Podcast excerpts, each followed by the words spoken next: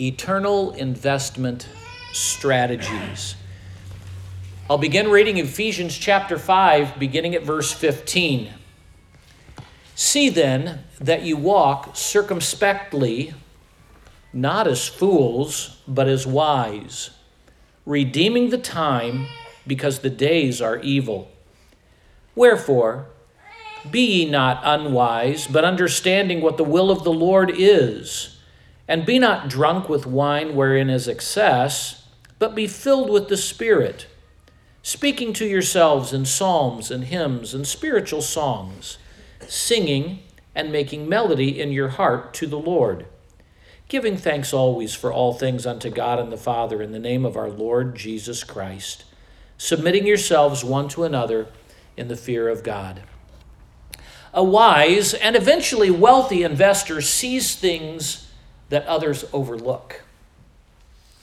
He sees potential, but not only does he see potential, he will seize the moment when that potential is available. Opportunities only last a moment. But what you do in that moment makes all the difference. Today we're looking at eternal investment strategies. You know, everyone can look with hindsight and can say, oh, that was a good investment, or that wasn't a good investment. What makes the difference is not the person that says, you know, I almost had that one. Boy, if I'd have been there just a little bit earlier, I could have really gotten a good deal. The difference is the person that sees the opportunity and seizes it, that grabs hold of it. It's easy to talk about what might have been, but real excitement is when you're on the cutting edge of something that's happening. To you younger people, let me mention the best time to begin investing is when you're young. As I've moved here and I've been bought a house and talking to um, uh, an investment person and trying to figure out locally here what I'm going to do, the man told me, he said, you know, he said, the best thing, he looks at Zach and says, Zach's the age that you need to begin investing. If he can just take just a little bit every month and invest, he said, he can be a millionaire easily. You, not so much. You know, he looks at me and he goes, ah, you know, whatever you're going to do, that's fine. Can I talk to Zach instead of you? Because, you see, you young people have opportunity right now by just investing a little every day, by doing a little bit here and there and keeping going, you will find that it will then pay great dividends. In verses fifteen through twenty, in fact, fifteen through twenty-one this morning, Paul applies the doctrines that we learned in chapters one through three. You notice we keep coming back to doctrine. We keep coming back to doctrine because what you believe affects how you behave. What your doctrine is, is going to impact what you do. And therefore, doctrine really is important. People say, I don't want to hear that. Just give me something practical. The problem is, if you don't have any doctrinal foundation, what you do is just going to morph from time to time. The Apostle Paul in this passage is telling us, based on what you've learned in chapters one through three, now let's talk about investment strategies. You see, investment always has a future look. Remember on Wednesday night we talked about with eternity in view, the, the things that you do out of Luke chapter six. Well, Paul then says, see then, look at verse fifteen. He says, see then. He's describing something Paul knew believers could see and something that required spiritual vision. We're going to talk about something this morning that requires you to have spiritual eyes, to be able to look beyond, to see something that the world will not be able to see. What a person sees impacts what they do. If they don't see it, they can't respond to it. He says, knowing that evil and wickedness has no future, remember chapter five, verse six, he says, knowing that the wicked things of the world have no future. He didn't say that there is no pleasure in wickedness. He didn't say that wickedness won't be enticing to you. And that's an important thing because you just need to know that. As a young person and as a not so young person, wickedness entices us, and there is pleasure in wickedness. But what you need to know, it has no future. That's the important thing you need to understand. Wickedness, knowing that evil and wickedness has no future, he says, live on purpose. Don't just let yourself bounce from thing to thing. Live intentionally. And specifically, what he's going to deal with, knowing what we just cha- covered in chapter four, where he talked about, let all bitterness and wrath and anger and clamor and evil speaking be put away from you, and every kind of malice. What is he telling them? He's saying, look, bad things happen to you. People will misuse you. People will mistreat you.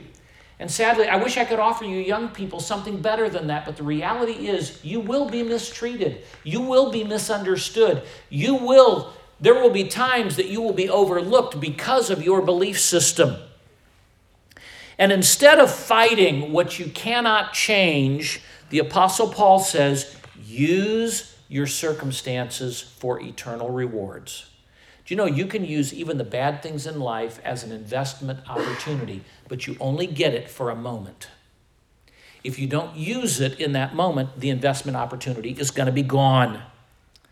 This is the fifth challenge now that he gives us concerning our daily walk or lifestyle. He told us in chapter four, verse one, he says, walk worthy. He told us in chapter four, verse seventeen, he says, walk differently than the rest of the world. He told us in chapter five, verse one, he says, walk imitating your heavenly Father and imitating your Lord and Savior, Jesus Christ.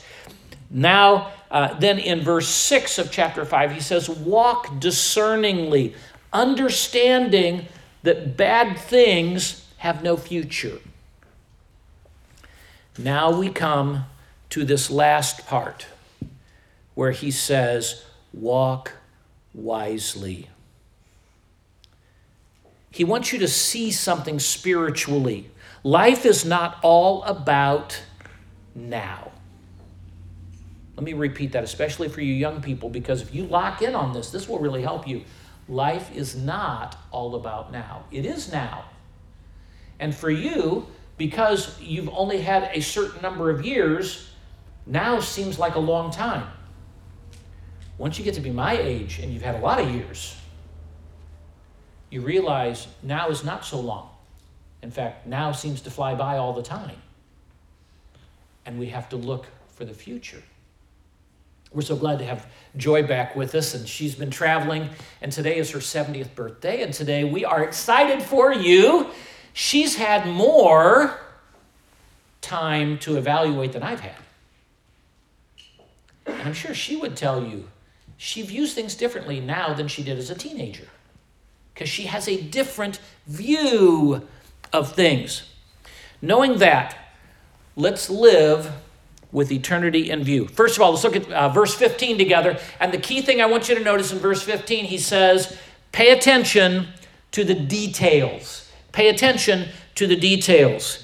See then that you walk circumspectly, not as fools, but as wise. Pay attention to details, because the details are important.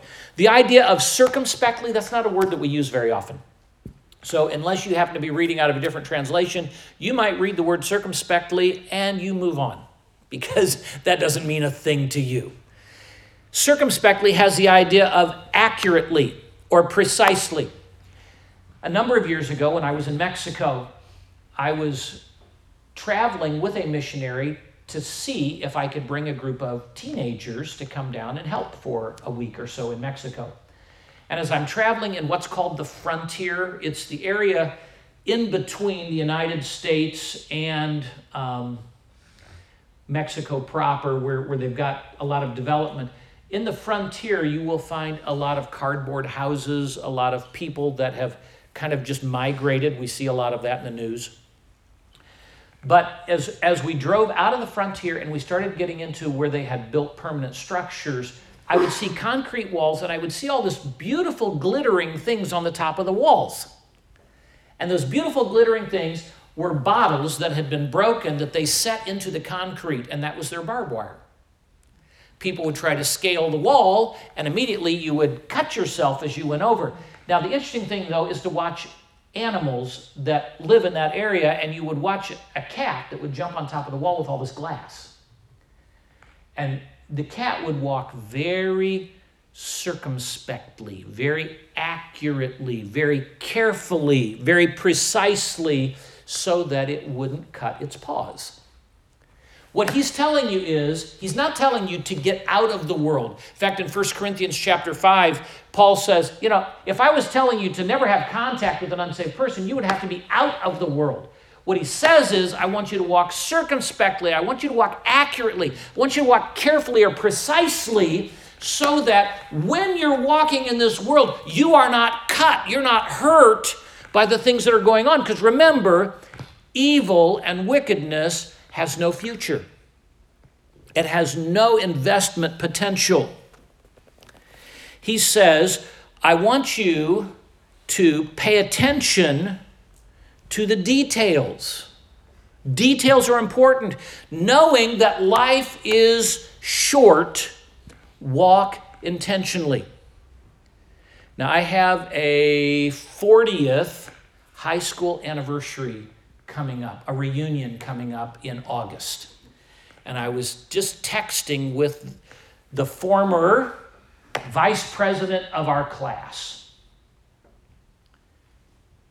And that seemed like such a big time when I was there in high school. But forty years later, how big a deal was that? High school was big, but being an officer, how big a deal was that? You see, having the big picture, knowing that life is short, make each of those years count. I'm so thankful that in high school we did things that mattered, because high school's only four years. At least it's supposed to be. Um, so make sure that you make it count. You know, right now it's like, oh, I don't want to do my homework. I don't want to do these things. High school's not going to last very long. Unless you really make it do that, okay? You can really get through it and get it done, but you need to make it count.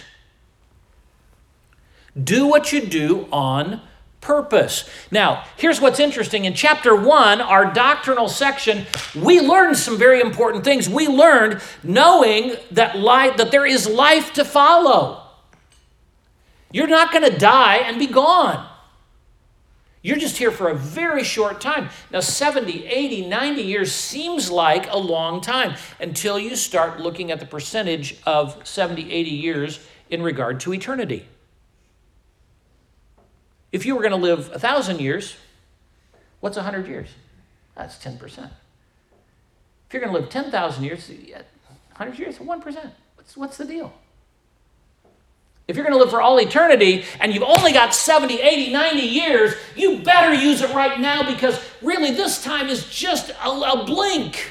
And if you invest it well, you've got all eternity to use everything you're going to get. And if you don't invest it well, you don't get a second chance. That's why he says, seeing then, open your eyes to something that I know you can see as believers, but no one else can see, because it takes spiritual eyesight. He says, knowing that life is short, walk intentionally. Do what you do on purpose. You see, we're the ones, according to chapter one, as a believer, you've been given an inheritance. Now, for some of you, again, you're going, I know what the word means, but I don't have anything to really relate to that. Some of you, though, who have had parents, grandparents who have died and passed on and have left you an inheritance, you realize what that really is like. And God, though, did, you know, an inheritance to me is kind of a sad thing. My mom died twenty years ago. My dad died, it'll be just a year ago in about two weeks. He left an inheritance. I would rather have my dad. Inheritance doesn't mean much. But your spiritual inheritance, you get, and you don't lose your dad. You see, my inheritance and your inheritance, according to what Scripture tells us in chapter one, is we have an inheritance that is reserved for us. In other words, what we do right now, we're looking forward to what's to come. We're confident of riches, of rewards, and of rulership that is yet to come. We're investing now for an eternal benefit, the opportunity to put the best four oh one k ever into practice. Because, as you always read the fine print at the bottom, it says, you know, investments may or may not produce exactly as what we say they're going to. This is the only guaranteed four oh one k you'll ever see. It will perform exactly as God says it will, because God's the guarantor and God's the one who has all resources, and he says this is the way it's going to go. So he says, I want you to consider, see then that ye walk carefully, precisely, not as fools, but as wise. The opposite of walking wise would be to walk unwisely. You know, today you get a choice. You're always free to choose. You're just not free to choose the consequences. You get a choice today. Am I going to walk wisely or am I going to walk unwisely, foolishly? Your choice. See, life's full of choices. It's not that we force you to do things. No, I'm just here to tell you, open your eyes.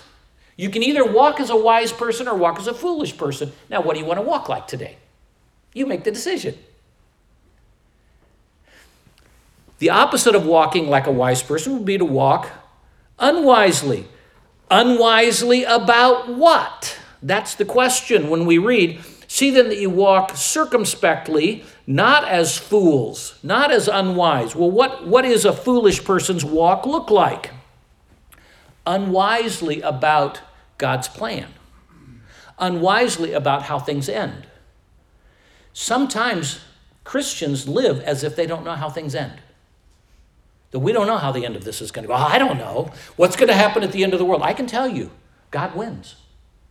Satan loses. Satan's going to be cast in the lake of fire, in eternal darkness, and yet burning. I almost thought this morning I would bring an illustration on that, but there wasn't time to do it, of how you can have flames that are incredibly hot and they produce no light. That's exactly what it's going to be like. Evil has no future inheritance that's good. So what is the plan? Ephesians chapter one, verses eight through twelve tells us um, God has a plan for the future, wherein he hath abounded toward us in all wisdom and prudence, having made known unto us the mystery of his will according to his good pleasure, which he hath purposed in himself. He says, I want you to walk wisely because I've given you the resources. I've given you the information. It's not that you say, well, if I only knew, I would do it. God says, I've given it to you. Ephesians one seventeen, that the God of our Lord Jesus Christ, the Father of glory, may give unto you the spirit of wisdom and revelation in the knowledge of him. Ephesians three ten, to the intent that now unto the principalities and powers in heavenly places might be known by the church. God wants us to know what's happening in the future. Eschatology, the study of future events, is important. We can't just say, well, it doesn't matter. It's going to happen anyway. No, it's those, it's the knowledge of those things that gives us courage and confidence in the future to say, I'm going the right direction. You guys are saying, oh, no, no, stay here, do this with us. That's so hard. Stay here and enjoy this. This has no future. This has eternal benefits, and you only get a short time to either take the investment opportunity or drop or leave it. We invest our lives differently than the world. They are deceived by evil. They are short-sightedly pursuing sin. They're enslaved by addictions which have no future. Sin pays, but it only pays decreasing dividends, and all the investments vanish at death. Christians invest their lives and priorities for the future. Warren Wiersbe, the man who, the commentary that we use on Wednesday nights, Warren Wiersbe says, "Only a fool drifts with the wind and tide. A wise man marks out his course, sets his sails, guides the rudder until he reaches his destination." Let me ask you this question. How many Christians plan their days so that they use their opportunities wisely? How many times do we get up and every moment throughout the day we're going, how can I use this for God's glory? How can I invest this opportunity? How can I invest this hurt and turn this into benefit? The text that I read, that we read together, Philippians chapter one, what was Paul saying? Oh, don't be upset. I hope you can understand that the things that have happened to me, what things that have happened to him, his imprisonments, his beatings, the fact that he wasn't free to do things, the fact that he was misunderstood. He said, oh, I wish you would understand that those things, he just kind of passes them off, that the things that have happened to me have happened rather for the furtherance of the gospel. What's Paul saying? He's saying, take the opportunities you have now and look at them through eternal eyes. I don't know what's happening to you right now, but I do know this. Everything can be used as an eternal investment if you will seize the moment.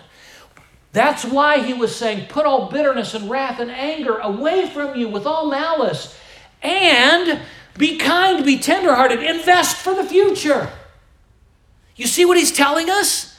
He's saying, look, these doctrines impact the way we behave, what we do. Not only do we pay attention to the details, look at verse sixteen with me. He says, pay attention to the timing, redeeming the time because the days are evil. You ever hear this? Time sensitive, limited time offer. What do we do? Typically tear it up and throw it in the trash because it's a scam.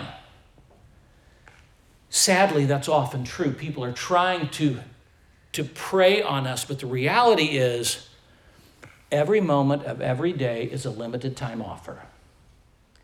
I will never get to preach this at this time again. You will never get to hear this at this time again. You will never go through the same, the exactly same thing again. What you do have is the opportunity to decide, will I take this opportunity now and invest it for the future, or will I squander it? Will I just pout about it? Will I pull back from it?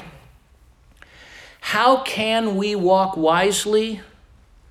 Paul now describes how to walk wisely with this limited time opportunity. He's literally saying, snap up every opportunity that comes for yourself. Note the reason for the urgency here. The days are evil. Now, what does that mean? This word occurs seventy-eight times in the New Testament, fifty-two times in the Gospels and Acts, thirteen times in Paul's letters, and they all have the same idea, that which is opposed to God.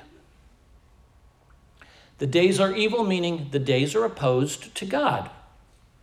Socially, the word evil can have the idea of those that are poorly educated. They just don't know. Politically, it has the idea of someone who's in power who uses his power or her power for selfish gain. What is he telling us? The days are under the rule of one who is opposed to God. Therefore, we're not to waste opportunities. Why? Because every wasted opportunity is the thing where God's kingdom is being opposed. God's kingdom is being hindered. People are being hurt. You only get one opportunity to reach out to that individual that time. I don't know who that's going to be. You're going to be talking with someone and you're going to get that moment. You may never get that moment again. All you can do is invest that moment for eternity. What was Paul's strategy? Although the evil plots against him caused him to be imprisoned for the sake of the gospel, he used those imprisonment opportunities for eternity. I can't promise you that you will not go through hard times. In fact, I can probably better guarantee you that you will go through hard times. The question is, what will you do with those hard times? He says, Pay attention to the details. Pay attention to the timings. He says, now pay attention, verse seventeen, to your habits. Look at verse seventeen. Wherefore, be ye not unwise, but understanding what the will of the Lord is. This is a restatement of verse fifteen. But here he's saying, the challenge here is to have insight with the facts you've been given and understand the real nature of what's going to happen. Paul gives you a negative and a positive again. What he's telling you here is, wherefore, because of the things we've read, be ye not unwise. The word be there in our translation makes us think that it's just a settled thing. The word be there is the idea of becoming. So in other words, he says, don't let yourself becoming foolish. Don't let yourself becoming, don't let this become something where you are unwise. He says, but, he says, consider this, ponder this, ponder what would the wishes of the Lord be. When you're going through a difficult time, he wants you, instead of focusing on that hard time, to seize that moment and think, how can I do what would be the wish of the Lord? The will is the idea of, it's thelema, it means to, to desire, the, the desire of the Lord. What would the Lord desire in this circumstance? I'm being mistreated. How would the Lord desire me to respond in this circumstance? With careful consideration, each circumstance, he's telling us, needs to be discerned what our Lord's desire, what his will would be. We have to ask ourselves, why does the Lord have me in this circumstance? I've been through things. You've been through things. We would say, I don't want to go through that. Jesus went through things that he didn't desire to go through, but he considered that. Hebrews chapter twelve, considered, and he went through it because he saw the eternal. What are you going through? Why would God put you in that circumstance? You say, I have no idea. I just don't like what I'm in. Seize that moment and invest it for eternity. What is the Lord wanting to accomplish through this? Sometimes I don't know. I don't know until I'm through it.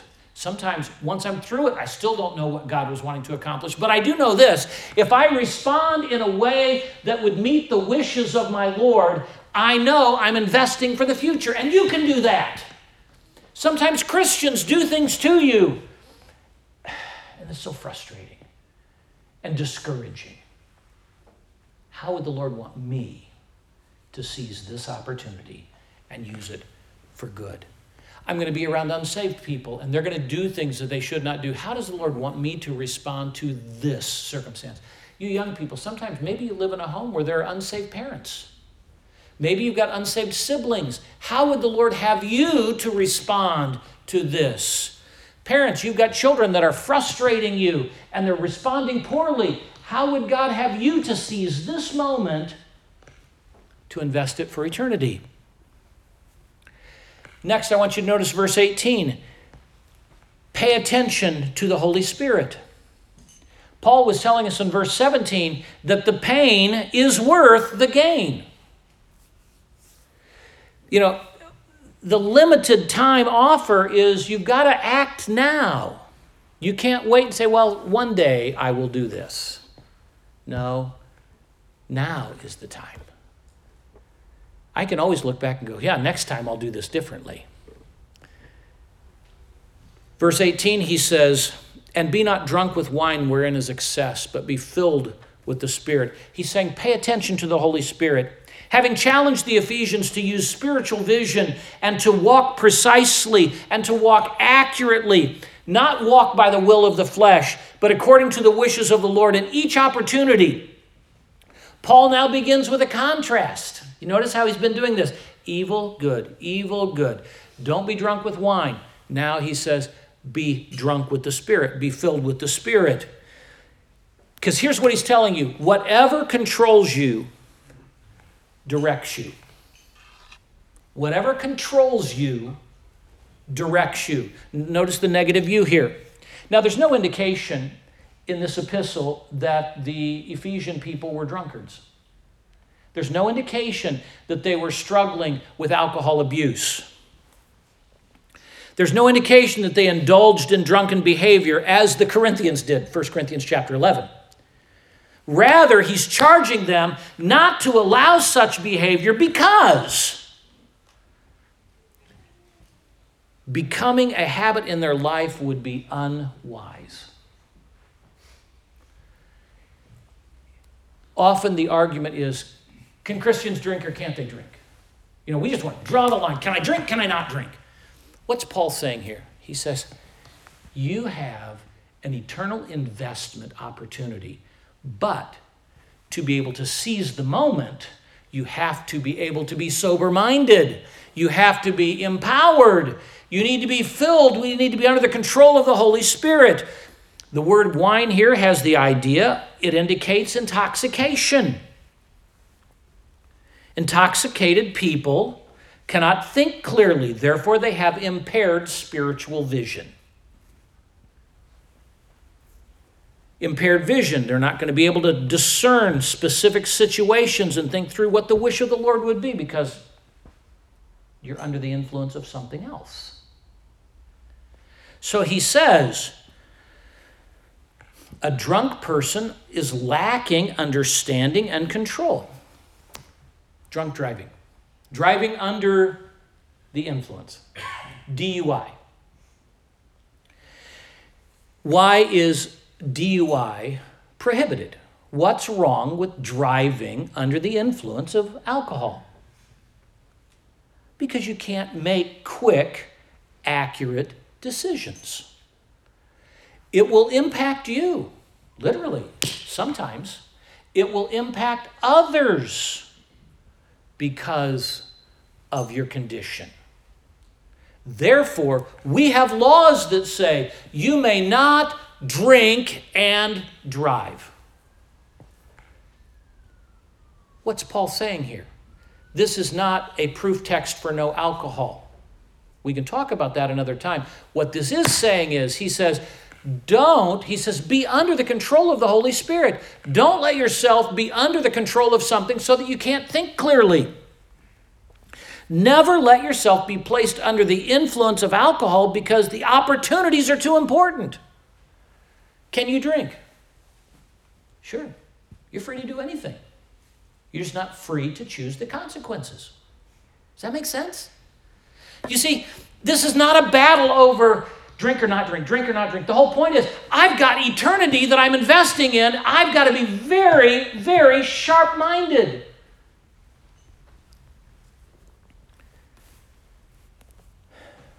I was doing some reading just as I was studying this. I just got to thinking, so why do people drink alcohol? And typically, uh, the website um, Origins Recovery said for both moderate drinkers and alcoholics, alcohol has a wonderful anti-anxiety property, meaning it can in- inhibit anxiety or the feeling of stress. Sometimes you'll hear people say, I just have a little drink, it just takes the edge off. I don't know if you've ever heard that or not. What's the point? There is something sharp that's pointing them, and they're saying, when I take that, I don't feel that so badly. Whatever is cutting them is blunted because they can't think clearly. That's the exact reason why Paul begins with the negative. He says, don't let yourself be under the influence of something that will hinder you from being able to buy up every opportunity. You are literally, right now, as a high schooler, as, as a junior higher, as, an, as a late elementary, as an older person, every day we are constantly in a commodities market. And you're looking at, can I do this? I can, how can I use this to invest in this? How can I use this to invest in this? When I was talking to some of the different investment people as I was looking to buy my, my home, they were talking with me saying, you know, now you can use your money this way, you could use money this way, you could use money this way. And they're constantly trying to say, how can you use this opportunity to get the most at the end of the game? We understand that financially. How about right now? What can we do now to use this opportunity to somehow turn this, to parlay this into eternal reward. Eternal investment strategies. Now notice Paul's positive. He says, don't, don't be under the influence of something, whether it's alcohol, you could also say any other kind of substance. He says, don't, don't let yourself be under this because you can't think clearly. I mentioned to you, I think it was on Wednesday or maybe it was last Sunday, of the dad who just said he was in jail and he said, I guess I did those things to my daughter. I, I was drunk, I don't remember. Can you see as a Christian why we would want to be so careful? We've lost that whole block of time. Not only may we do something that's going to get us in trouble here on earth, because we've done wickedness, and wickedness has no long-term investment, but we've lost that opportunity. So now you've done double. You've not only lost the time, and you not only possibly are going backwards, but now you've lost the opportunity to have taken that and used the investment for the future to where you would have something that would last. What's the positive contrast? He says, be influenced. If we're not supposed to be under the influence of something that dulls our thinking, what should we be under? He says, the will of the Lord is that we would be totally filled, totally influenced by the Holy Spirit. When we allow the Holy Spirit to completely take over, it impacts the way we act, just like alcohol impacts the way we act. You can look and see someone who's under the influence of alcohol. You can see it. If you've never seen someone like that, go park outside a bar and just watch. Watch them come out. And you watch how it impacts. You can see by the way they walk, by the way they talk, by the way they make judgments. This person is not thinking clearly. They're under some other influence. Do you know it's that way with Christians? When we are under the influence of the Holy Spirit, you can tell by the way a person talks. You can tell by the way a person walks. You can tell by the way a person thinks that they are under the influence of something that is different. That's why you can see a Christian. And you would say, Christian, when they're under the influence of the Holy Spirit. Now, in that same way, what Paul is saying when he says, be filled with the Holy Spirit, you know what he's really telling us is be being filled. Remember how he said, don't be falling into unwiseness. Don't be becoming unwise. He says, be constantly being filled with the Holy Spirit. Now, what does that mean? When you got saved, you got all of the Holy Spirit. He's a person. You don't chop people up. You got all of him. But the filling is the control. Be under the control of the Holy Spirit. What does it look like when a person is under the control of the Holy Spirit? Galatians tells us you'll see love. You'll see joy. You'll see long suffering. You'll see gentleness. You'll see goodness. You'll see faith. You'll see meekness. You'll see temperance. You can tell if a person's struggling with alcohol. You can tell if a person has the control of the Holy Spirit. And that is a choice. I choose to drink. I choose not to drink. I choose to be under the influence of some other substance, or I can choose to be under the influence of the Holy Spirit. And because, here's why he says this. This is not a shamey, shamey, shamey thing, okay? I don't know. We, we just are prone to shamey, shamey everybody. Oh, you're a drinker. You're this, you're that. The point is, don't squander your time. You've got future. You've got potential. You've got potential investment, and you only get this moment. The believer will not be filled with empty talk. The believer is going to be filled now with edifying talk. Note that the Spirit-controlled talk is not gibberish. As some people would say, while speaking in tongues, no. It's a language and it ministers to one another. Let's look at the next verse. Speaking to yourselves. When you're under the control of the Holy Spirit, speaking to yourselves in psalms and hymns and spiritual songs, singing and making melody in your heart to the Lord. Notice what he describes here. Not only does he talk about your speech, he talks about ministry in music. I so appreciated Clint this morning leading us in music. I hope you will understand that's not a time filler. When we sing, we sing on purpose, and we sing because we sing with purpose, and that is we minister to one another through psalms and hymns and spiritual songs. Music is important. Any old music doesn't work. Notice he says spiritual songs. It ought to have a spiritual purpose.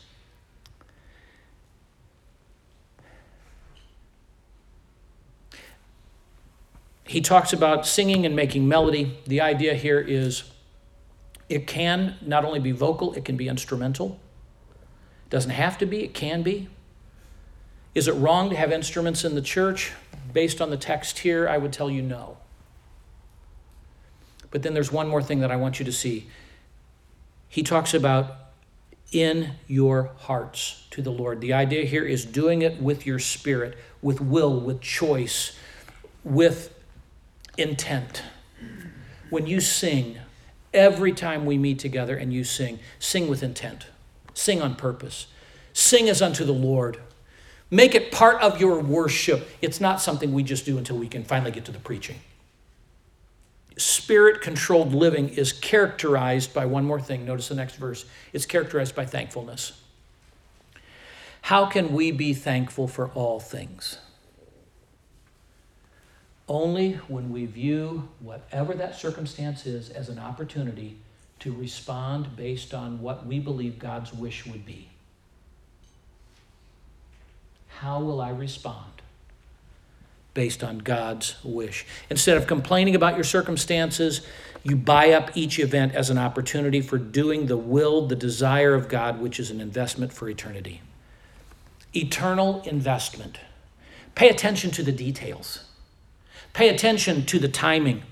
Pay attention to your habits. Pay attention to the Holy Spirit. Wise investors see things that others are overlooking.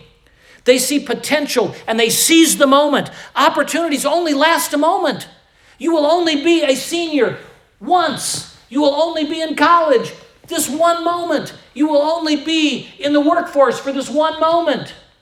What seemed like a long time, now you're in retirement. Now you're getting older. Now you're not able to do the things you used to do. All of a sudden you say, those were precious years. I've lost them.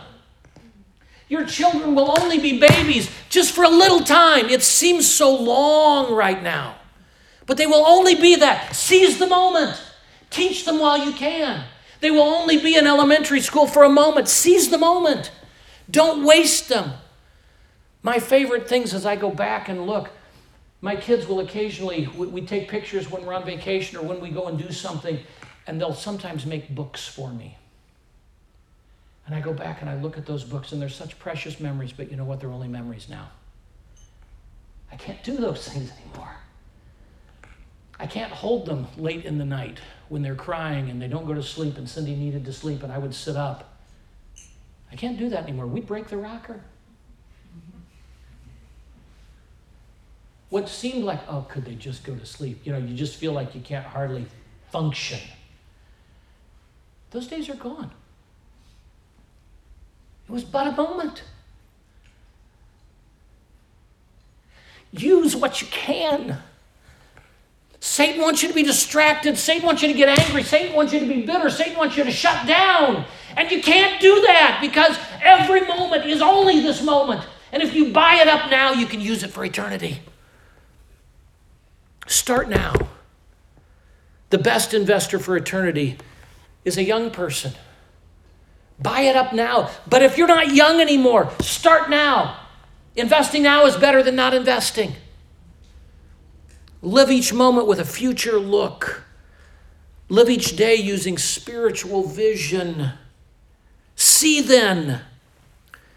People are going to hurt you. People are going to misuse you. Live intentionally. Instead of fighting what you cannot change, use your circumstances for eternal rewards. While you're considering that, let me just speak to maybe some today who do not know Jesus Christ as their Savior. Have you planned for eternity? Just let that settle in for a moment. Have you planned for eternity? Are you living only for today with no thought of your future? You're doing this, you're doing that, you're drinking this, you're taking that, and it's fun.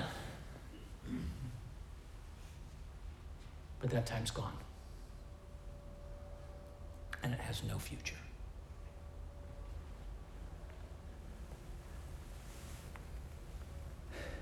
The future begins with Jesus Christ. I would plead with you today, it's your choice.